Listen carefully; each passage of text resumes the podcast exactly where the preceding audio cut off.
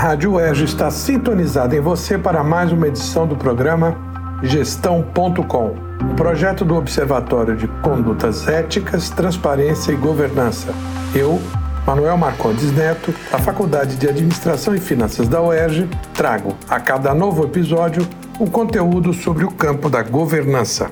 E hoje nós vamos falar sobre reconhecimento Reconhecimento é uma, uma demanda de todo e qualquer negócio, toda e qualquer pessoa pública e é, se baseia na aplicação, né, no, na dedicação é, por essa organização ou por essa pessoa.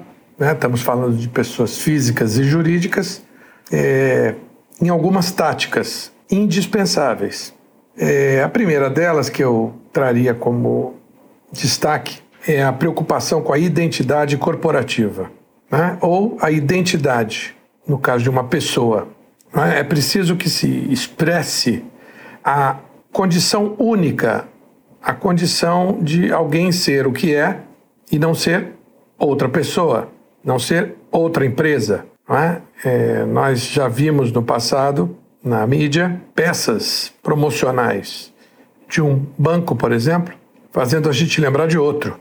Então, isso é muito complicado. As empresas, quando elas começam a se parecer uh, para o consumidor, fica difícil fazer essa distinção. Imaginem no mundo de internet, redes sociais, a dificuldade, que é maior hoje, de se tornar único, se fazer conhecer de maneira única, se fazer reconhecer. Quando falamos então em pessoas físicas, especialistas de toda ordem, médicos, advogados, nutricionistas, veterinários, meteorologistas, administradores, contadores, comunicadores, enfim, que se querem é, reconhecidos é, nesse, nessa esfera, nessa infosfera, que é o ambiente global da informação e da comunicação, nós temos ouvido falar em TICs, né? tecnologias da informação e da comunicação, é, é preciso é, muito cuidado para que se tente é, esse caráter distintivo. E, junto disso, uma outra tática que não pode ser esquecida é a gestão da imagem. Então, se a identidade corporativa é alguma coisa que nós podemos construir, nós mesmos podemos construir, no caso da imagem, aí se trata do que o outro percebe.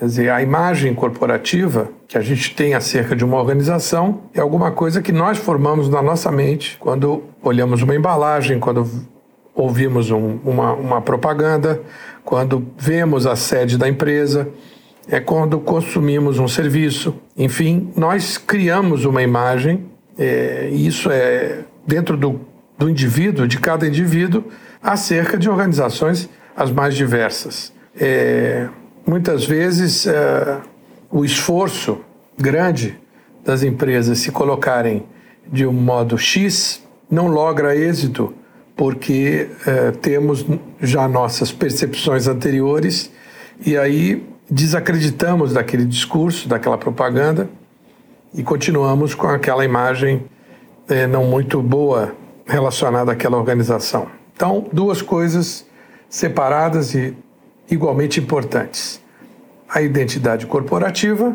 cuidado com ela, e a gestão da imagem pública. É isso por hoje.